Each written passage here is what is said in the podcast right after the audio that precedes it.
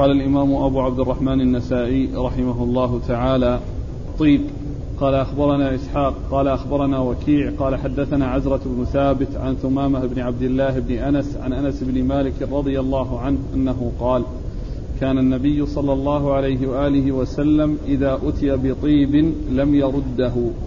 بسم الله الرحمن الرحيم الحمد لله رب العالمين وصلى الله وسلم وبارك على عبده ورسوله نبينا محمد وعلى آله وأصحابه أجمعين. أما بعد يقول النسائي رحمه الله الطيب. هذه ترجمة مطلقة لم يحدد النسائي فيها المقصود ولكن من الأحاديث التي أوردها تحتها وهي عدم رد الطيب. وأن الإنسان إذا عرض عليه طيب فإنه لا يرده.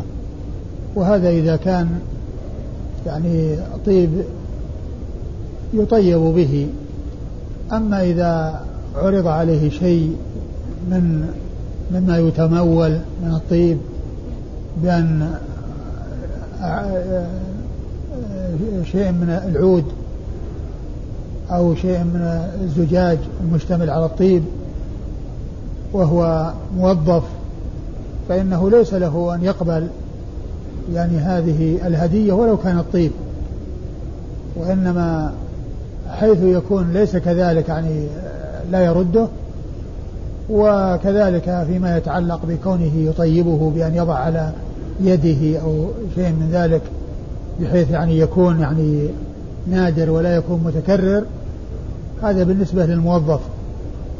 والموظف ليس له أن يأخذ الهدية سواء كانت طيب أو غير طيب لأن هذا من الأمور التي لا تسوق ولا تجوز إذا كان من أجل الوظيفة.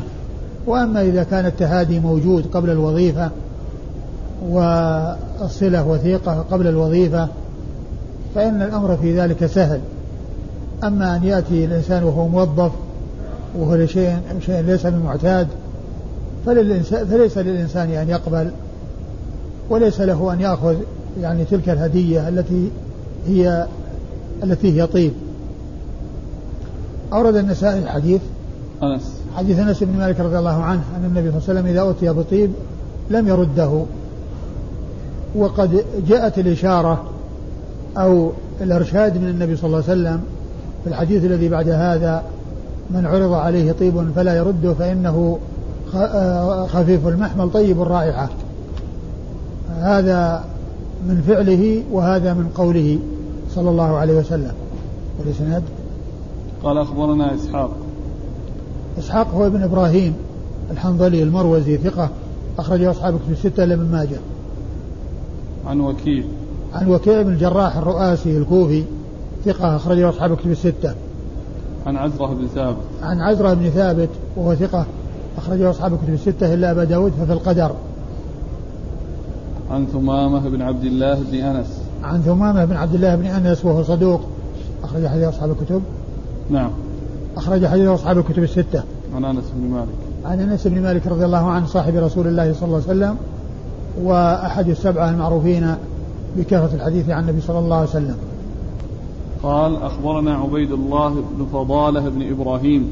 قال أخبرنا عبد الله بن يزيد المقرئ. قال حدثنا سعيد. قال حدثني عبيد الله بن أبي جعفر عن الأعرج عن أبي هريرة رضي الله عنه عن رسول الله صلى الله عليه وآله وسلم أنه قال من عرض عليه طيب فلا يرده فإنه خفيف المحمل طيب الرائحة. ثم ورد النسائي حديث أبي هريرة رضي الله عنه وهو من قوله صلى الله عليه وسلم في عدم رد الطيب والتعليل بأنه خفيف المحمل طيب الرائحة. نعم. قال أخبرنا عبيد الله بن فضالة بن إبراهيم. عبيد الله بن فضالة بن إبراهيم وهو ثقة أخرج حديثه النسائي وحده. عن عبد الله بن يزيد المقرئ. عبد الله بن يزيد المقري المكي ثقة أخرجه أصحاب كتب الستة. عن سعيد. عن سعيد بن أبي أيوب المصري وهو ثقة أخرجه أصحاب كتب الستة. عن عبيد الله بن أبي جعفر. عن عبيد الله بن أبي جعفر المصري ثقة أخرجه أصحاب كتب الستة. عن الأعرج. عن الأعرج وهو عبد الرحمن عبد الرحمن بن هرمز المدني وهو ثقة أخرجه أصحاب كتب الستة عن أبي هريرة عبد الرحمن بن صخر الدوسي صاحب رسول الله صلى الله عليه وسلم وأكثر أصحابه حديثا عن الإطلاق رضي الله تعالى عنه وأرضاه. قال أخبرنا إسحاق بن إبراهيم قال أخبرنا جرير عن ابن عجلان عن بكير حاء قال وأخبرنا عبيد الله بن سعيد قال حدثنا يحيى عن ابن عجلان قال حدثني بكير بن عبد الله بن الأشج عن بسر بن سعيد عن زينب امرأة عبد الله رضي الله عنهما أنها قالت قال رسول الله صلى الله عليه وآله وسلم إذا شهدت إحداكن العشاء فلا تمس طيبا.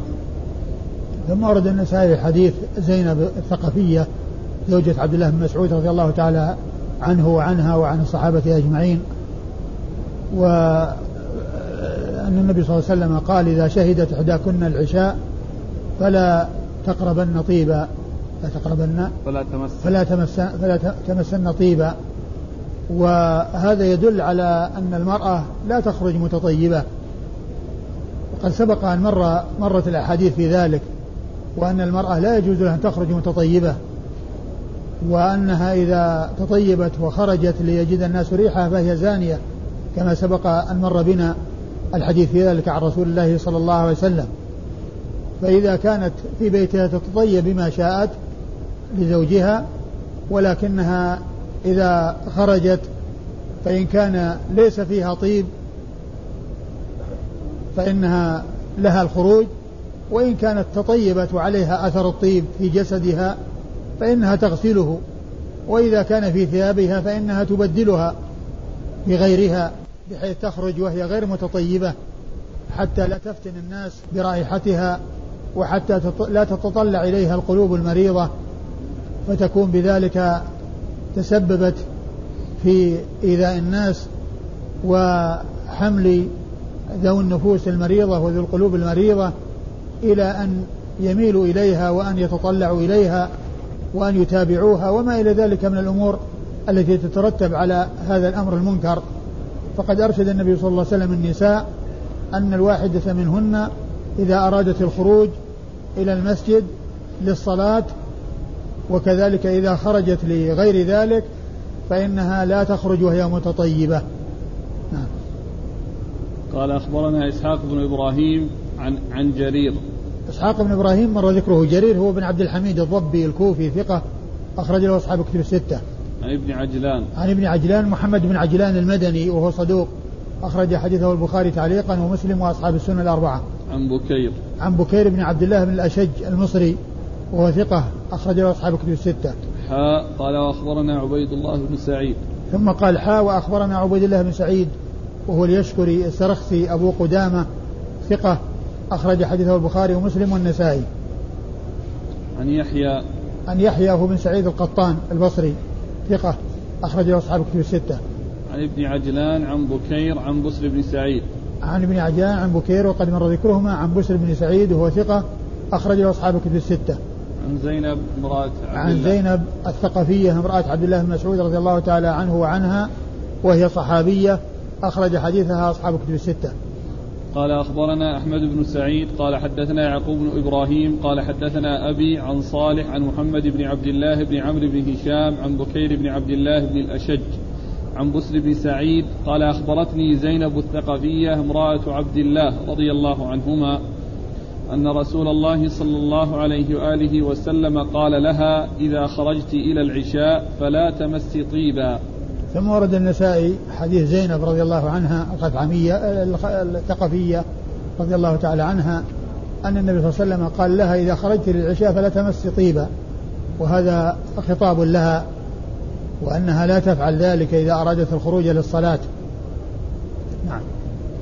قال أخبرنا أحمد بن سعيد. أحمد بن سعيد الرباطي وهو ثقة أخرج حديثه البخاري. أصحاب الكتب إلا ابن ماجه. أصحاب الكتب الستة إلا ابن ماجه. عن يعقوب بن إبراهيم. عن يعقوب بن إبراهيم بن سعد وهو ثقة أخرجه أصحاب الكتب الستة. عن أبيه. عن أبيه سعد بن إبراهيم وهو ثقة أخرجه أصحاب الكتب الستة. عن أبيه. إبراهيم بن سعد. إبراهيم بن سعد بن إبراهيم وهو ثقة أخرجه أصحاب الكتب الستة. عن صالح. عن صالح بن كيسان المدني ثقة أخرجه أصحاب الكتب الستة. عن محمد بن عبد الله بن عمرو بن هشام. عن محمد بن عبد الله بن عمرو بن هشام وهو مقبول أخرج حديثه النسائي وحده. عن بكير بن عبد الله عن بسر بن سعيد عن زينب. وقد مر ذكر الثلاثة. قال قال وحدثنا قتيبة قال حدثنا الليث عن ابن جعفر عن بكير بن عبد الله بن الأشج عن بسر بن سعيد عن زينب الثقفية رضي الله عنها أن النبي صلى الله عليه وآله وسلم قال أيتكن خرجت إلى المسجد فلا تقربن طيبا. ثم ورد النسائي حديث زينب الثقفية وهو مثل الذي قبل مثل مثل ما تقدم. أيوه. قال وحدثنا قتيبة. قتيبة بن سعيد بن جميل بن طريف البغلاني ثقة أخرج أصحاب كتب الستة. عن الليث. عن الليث بن سعد المصري ثقة فقيه أخرج له أصحاب كتب الستة. عن ابن جعفر. عن ابن جعفر وهو عبيد الله. نعم. عبيد الله بن أبي جعفر الذي مر ذكره قريبا وهو ثقة أخرج أصحاب كتب الستة. عن بكير بن عبد الله عن مسلم بن سعيد عن زينب. وقد مر ذكرهم. قال أخبرنا محمد بن هشام بن عيسى قال حدثنا أبو علقم الفروي عبد الله بن محمد قال حدثني يزيد بن خصيفة عن بسر بن سعيد عن أبي هريرة رضي الله عنه أن رسول الله صلى الله عليه وآله وسلم قال أيما امرأة أصابت أصابت بخورا فلا تشهد معنا العشاء الآخرة. ثم ورد النسائي حديث زينب رضي الله تعالى عنها حديث أبي هريرة. حديث أبي هريرة رضي الله تعالى عنه أن النبي صلى الله عليه وسلم قال أيما امرأة أصابت بخورا فلا تشهد معنا العشاء الآخرة. والبخور هو نوع من أنواع الطيب وهو العود الذي يوضع على الجمر فتظهر الرائحة الطيبة منه. هذا هو البخور. فكل أنواع الطيب يعني البخور وغير البخور يعني لا تفعلها المرأة إذا أرادت الخروج إلى المسجد. أو إلى غير المسجد. نعم. سواء عشاء الآخرة أو أي صلاة. مطلقة مطلقة أي وقت. قال أخبرنا محمد بن هشام بن عيسى. محمد بن هشام بن عيسى ثقة؟ نعم. أخرج له البخاري. وأبو داود والنسائي. البخاري وأبو داود النسائي عن أبي علقمة الفروي عبد الله بن يزيد. عن أبي علقمة الفروي عبد الله بن يزيد. عبد الله بن محمد. عبد الله بن محمد وهو ثقة. صدوق. أخرجه البخاري في الأدب المفرد ومسلم وأبو داود. والنسائي وهو صدوق أخرج حديث البخاري في الأدب المفرد ومسلم وأبو داود والنسائي عن يزيد بن خصيفة عن يزيد بن خصيفة وهو ثقة أخرجه أصحاب كتب الستة. عن بسر بن سعيد عن أبي هريرة. عن بسر بن سعيد عن أبي هريرة وقد مر ذكرهما.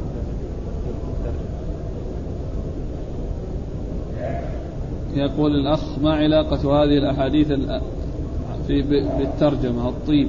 الطيب يعني واسع لأنه داخله في الترجمة في سعتها في سعة الترجمة لأنها كلها تتعلق بالطيب إلا أن بعضها يتعلق بأنه لا يرد وبعضها آه، تعليم النساء إذا أرادت الخروج آه، أنها لا تخرج متطيبة. فالترجمة مطلقة وهذا يتعلق بالطيب فيصلح كل ما يتعلق بالطيب تحت هذه الترجمة الواسعة.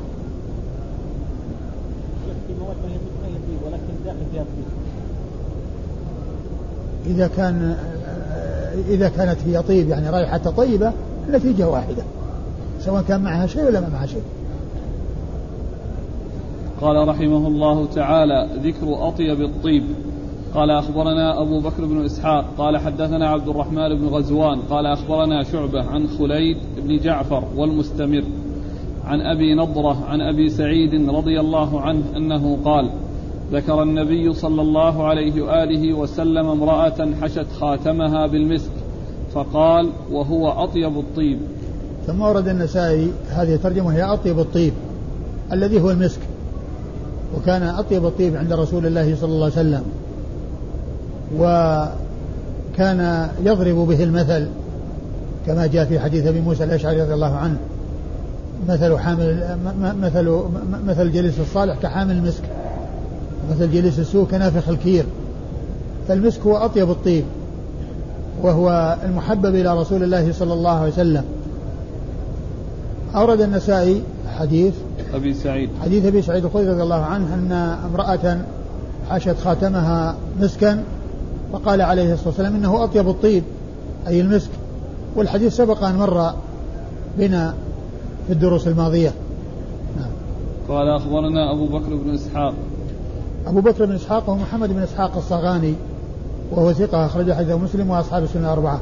عن عبد الرحمن بن غزوان. عن عبد الرحمن بن غزوان وهو ثقة له أفراد أخرج له البخاري وأبو داود والترمذي والنسائي. ثقة أخرج له البخاري وأبو داود والترمذي والنسائي. نعم. البخاري وأبو داود والترمذي والنسائي. عن شعبة. عن شعبة بن الحجاج الواسطي ثم البصري ثقة أخرج له أصحاب كتب الستة عن خليد بن جعفر. عن خليد بن جعفر وهو صدوق أخرج له مسلم والترمذي والنسائي. صدوق أخرج حديث مسلم والترمذي والنسائي. والمستمر. والمستمر بن الريان وهو ثقة أخرج له مسلم وأبو داود والترمذي والنسائي. وهو ثقة أخرج حديث مسلم وأبو داود والترمذي والنسائي. عن أبي نضرة. عن أبي نضرة وهو المنذر بن مالك بن نضلة وهو ثقة وأخرج له البخاري تعليقا ومسلم وأصحاب السنة الأربعة. عن أبي سعيد. عن أبي سعيد الخدري واسمه سعد بن مالك ابن سنان رضي الله تعالى عنه وهو أحد السبعة المعروفين بكثرة الحديث عن النبي صلى الله عليه وسلم. قال رحمه الله تعالى تحريم لبس الذهب. قال أخبرنا عمرو بن علي قال حدثنا يحيى ويزيد ومعتمر وبشر بن المفضل. قالوا حدثنا عبيد الله عن نافع عن سعيد بن أبي هند عن أبي موسى رضي الله عنه أن رسول الله صلى الله عليه وآله وسلم قال إن الله عز وجل أحل لإناث أمتي الحرير والذهب وحرمه على ذكورها. ثم ورد النسائي هذه الترجمة وهي تحريم تحريم لبس الذهب. نعم. تحريم لبس الذهب يعني في حق الرجال. يعني في حق الرجال. فإنهم الذين لا يجوز لهم لبس الذهب. وقد أورد النسائي حديث أبي موسى. أبي موسى الأشعري رضي الله عنه أن النبي صلى الله عليه وسلم قال أحل الله آه، الذهب والحرير. لإناث أمتي وحرمه على ذكورها. يعني أن الذهب والحرير حرام على الرجال وهما حلال للنساء. نعم. والحديث سبق أن مر. قال أخبرنا عمرو بن علي. عمرو بن علي الفلاس. ثقة أخرجه أصحاب كتب الستة وهو شيخ لأصحاب كتب الستة. عن يحيى عن يحيى القطان. ويزيد يزيد بن هارون وهو ثقة أخرجه أصحاب كتب الستة. ومعتمر. ومعتمر بن سليمان بن طرخان التيمي ثقة أخرجه أصحاب كتب الستة. وبشر بن وبشر بن مفضل وهو ثقة أخرجه أصحاب كتب الستة. عن عبيد الله.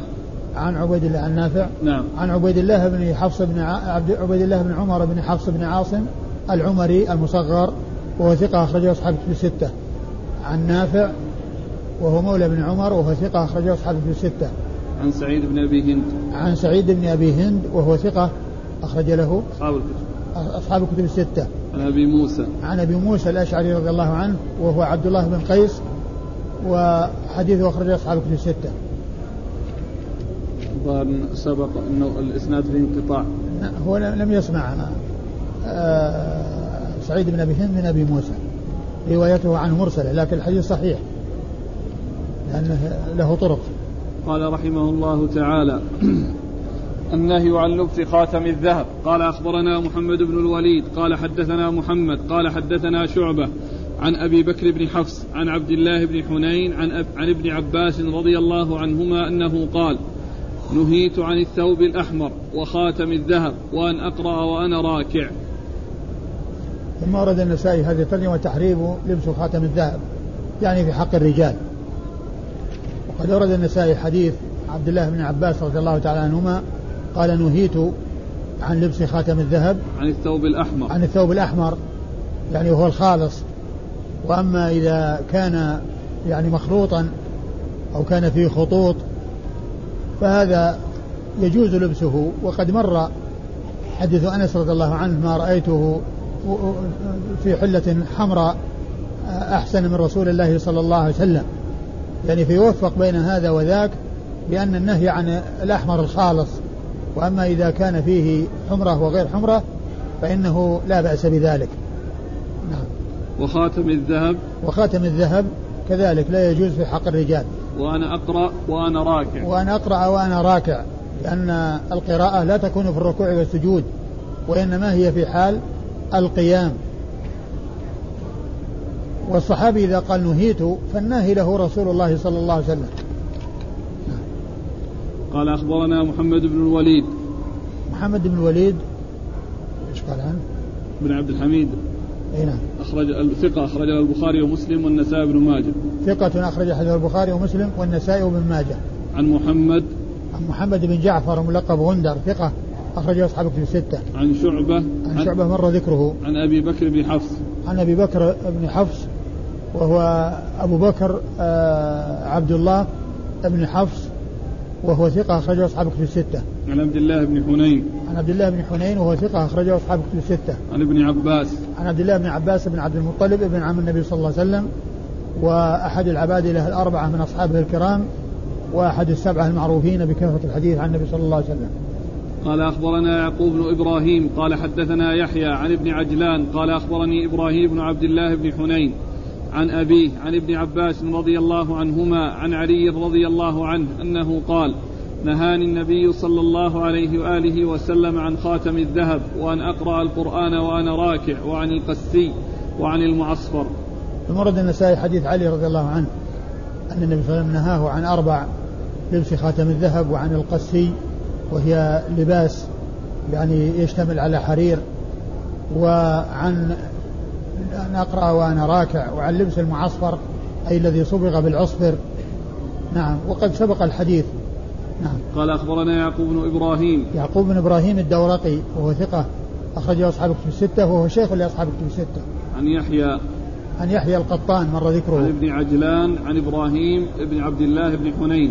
عن ابن عجلان مر ذكره إبراهيم بن عبد الله وهو ثقة أخرجه أصحاب الكتب الستة. عن أبيه وقد مر ذكره عن ابن عباس عن ابن عباس مر ذكره علي, علي بن أبي طالب رضي الله عنه أمير المؤمنين ورابع الخلفاء الراشدين الهادين المهديين صاحب المناقب الجمة والفضائل الكثيرة رضي الله عنه وأرضاه. قال أخبرنا عيسى بن حماد عن الليث عن يزيد بن أبي حبيب عن, عن إبراهيم بن عبد الله بن حنين أن أباه حدثه أنه سمع عليا رضي الله عنه يقول نهاني رسول الله صلى الله عليه وآله وسلم عن خاتم الذهب وعن لبوس القسي والمعصفر وقراءة القرآن وأنا راكع. ثم ورد النسائي حديث علي من طريق أخرى وهو مشتمل على الأربعة المتقدمة. قال أخبرنا عيسى بن حماد. عيسى بن حماد المصري الملقب بزغبة وهو ثقة أخرج حديثه مسلم وأبو داود والترمذي والنسائي. والنسائي بن ماجه. مسلم وأبو داود والنسائي وابن ماجه. عن الليث عن الليث بن سعد وقد مر ذكره. عن يزيد بن أبي حبيب. عن يزيد بن أبي حبيب المصري ثقة أخرجه أصحاب في الستة. عن إبراهيم عن ابن عبد الله عن أبيه عن علي. وقد مر ذكر الثلاثة. قال قال الحارث بن مسكين قراءة عليه وأنا أسمع عن ابن القاسم قال حدثني مالك عن نافع عن إبراهيم بن عبد الله بن حنين عن أبيه عن علي رضي الله عنه أنه قال نهاني رسول الله صلى الله عليه وآله وسلم عن القراءة في الركوع ثم ورد النسائي حديث علي رضي الله عنه وهو مشتمل على آه، خصلة من الخصال المتقدمة التي آه، نهاه عنها رسول الله صلى الله عليه وسلم ومنها هذه الخصلة وهي القراءة في الركوع. قال قال الحارث بن مسكين. قال الحارث المسكين هذه الصيغة يستعملها النسائي في بعض الأحيان وفي بعضها يقول أخبرنا الحارث المسكين أخبرنا. وفي بعضها يقول قال الحارث المسكين قراءة عليه وأنا أسمع. والفرق بين الحالتين أن الحارث المسكين شيخ النسائي كان بينه وبين النسائي في بعض الأوقات يعني وحشة فكان يمنعه من الحضور في مجلسه وأخذ الحديث عنه فكان يحضر من غير علمه ويجلس من وراء الستار ويسمع ثم يحدث ولكن لا يقول أخبرنا لأنه ما قصد إخباره. بل منعه من الحضور. فكان يستعمل يقول قال الحارث المسكين قراءة عليه وأنا أسمع. ما يقول أخبرنا لأنه ما قصد إخباره. وفي بعض الروايات وفي بعض الأسانيد يقول النسائي أخبرنا الحارث المسكين.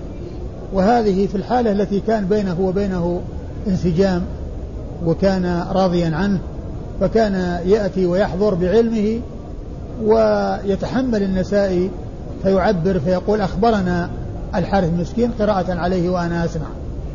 والحارث المسكين المصري ثقة أخرج حديثه أبو داود والنسائي. عن ابن القاسم. عن ابن القاسم عبد الرحمن بن القاسم صاحب الإمام مالك. وهو ثقة أخرج حديثه البخاري وأبو داود في المراسيل والنسائي. عن مالك.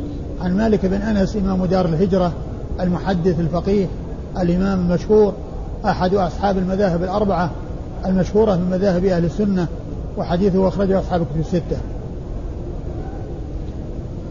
عن نافع عن إبراهيم بن عبد الله بن حنين عن أبيه عن علي. وقد مر ذكر الأربعة.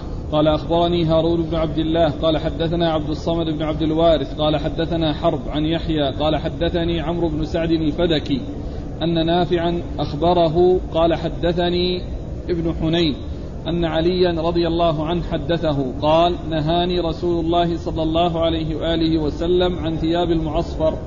وعن خاتم الذهب ولبس القسي وأن أقرأ وأنا راكع. ثم ورد النسائي حديث علي رضي الله عنه وهو مشتمل على الأربع التي تقدم ذكرها في عدة طرق. قال أخبرني هارون بن عبد الله. هارون بن عبد الله الحمال البغدادي ثقة أخرج حديثه مسلم وأصحاب السنن. عن عبد الصمد بن عبد الوارث. عبد الصمد بن عبد الوارث العنبري وهو ثقة وهو صدوق. صدوق أخرج حديثه أصحاب الكتب الستة. عن حرب. عن حرب بن شداد وهو ثقة أخرج أصحاب أخرج حديث أصحاب الكتب الستة إلا الترمذي إلا ابن ماجه إلا ابن ماجه عن يحيى عن يحيى بن أبي كثير اليمامي وهو ثقة أخرجه أصحاب الكتب الستة. عن عمرو بن سعد الفدكي.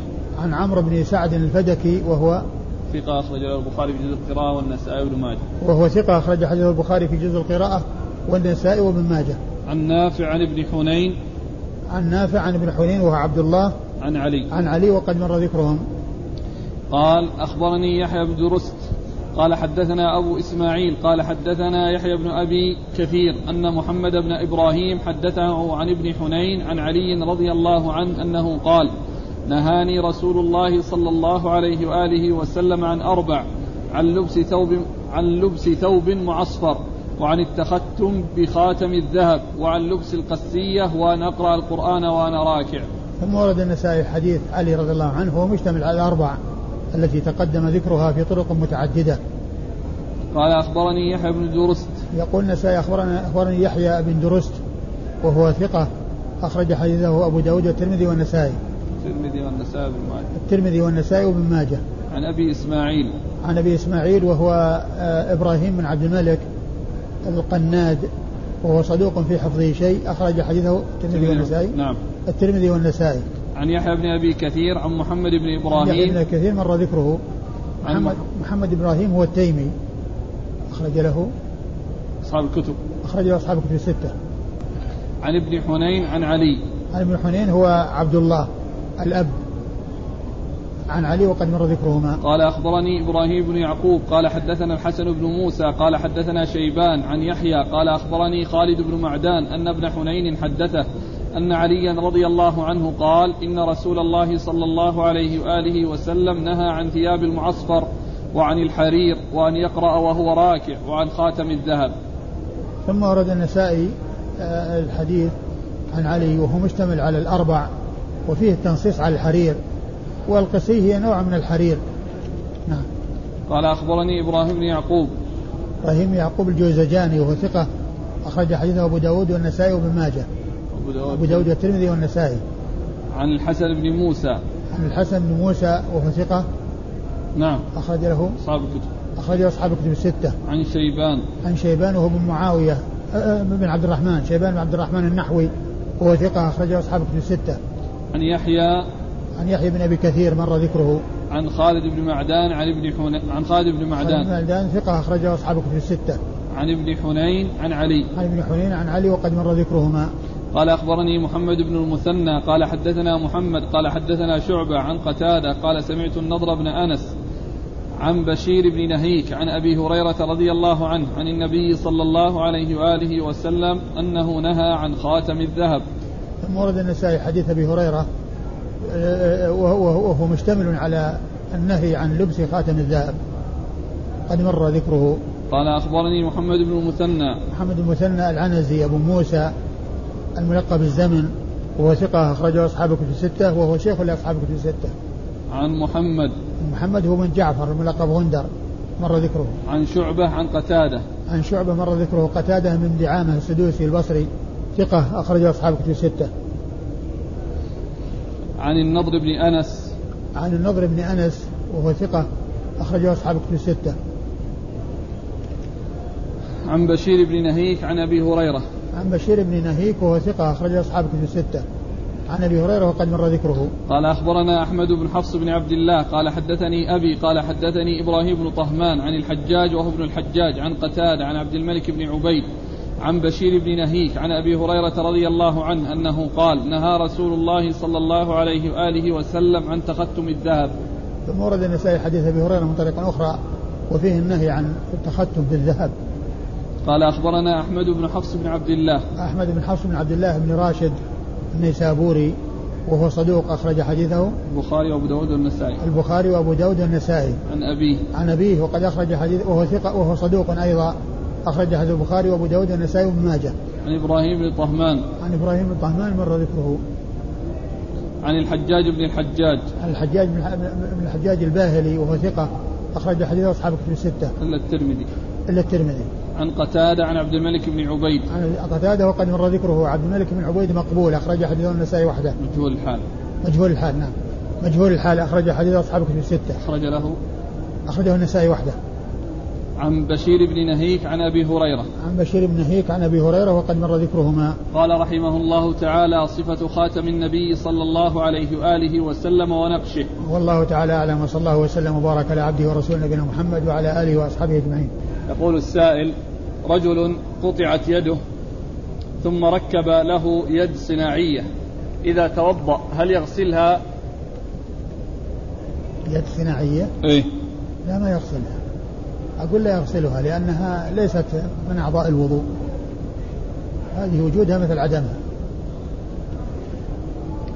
يقول ما الفرق بين البيعة الخاصة والعامة لولي الأمر كما حصل لأبي بكر رضي الله عنه بيعة خاصة وبيعة عامة. البيعة الخاصة التي كانت في السقيفة لأنه كان اجتماع مصغر. وبايعوه ثم لما جاء المسجد بايعه الناس بعد ذلك.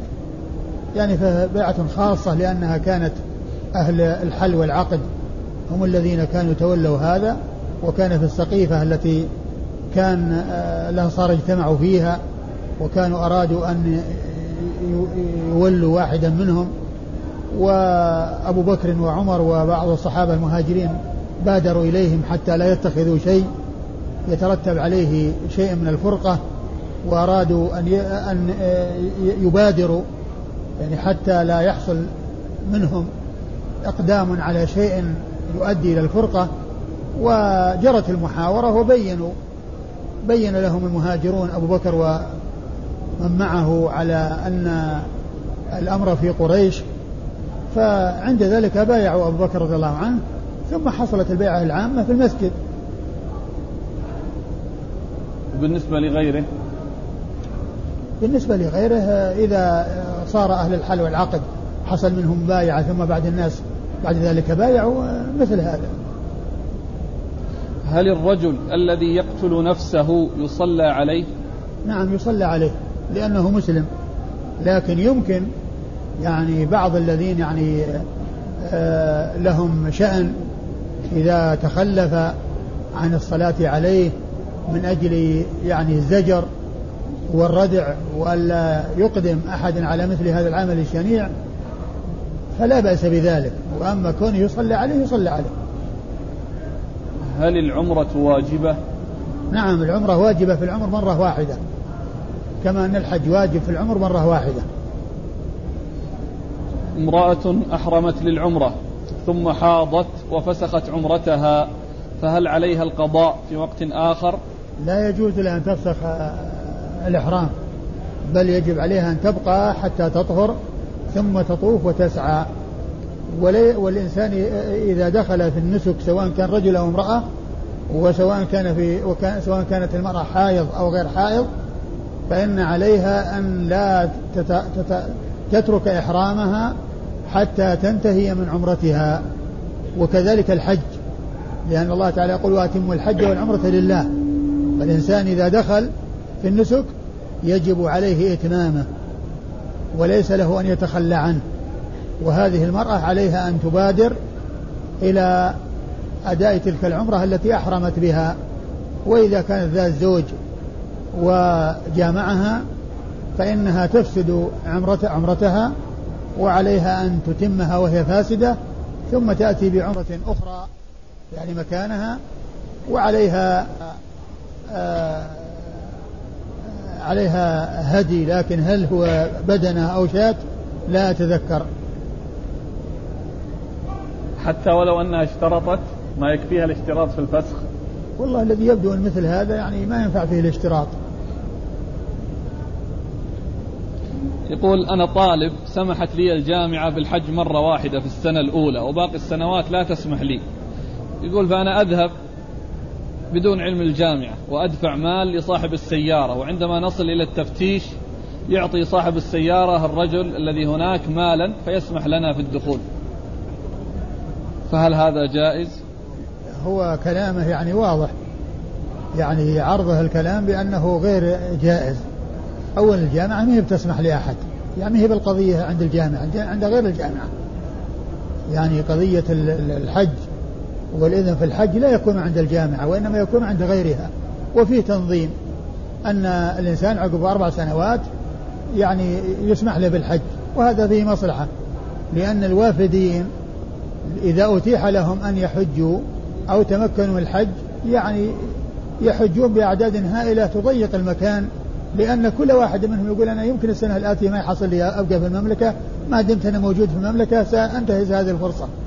ويحصل يعني يعني الحج بكثرة بحيث يعني يحصل بذلك الازدحام الشديد. فحصل هذا التنظيم وهذا ليس من الجامعة لكن كونه يعني يذهب هذا لا ينبغي له. وكونه يعني كما يقول إن كان صادقا فيما قال أن السائق يدفع مال هذا رشوة فهذا حرام.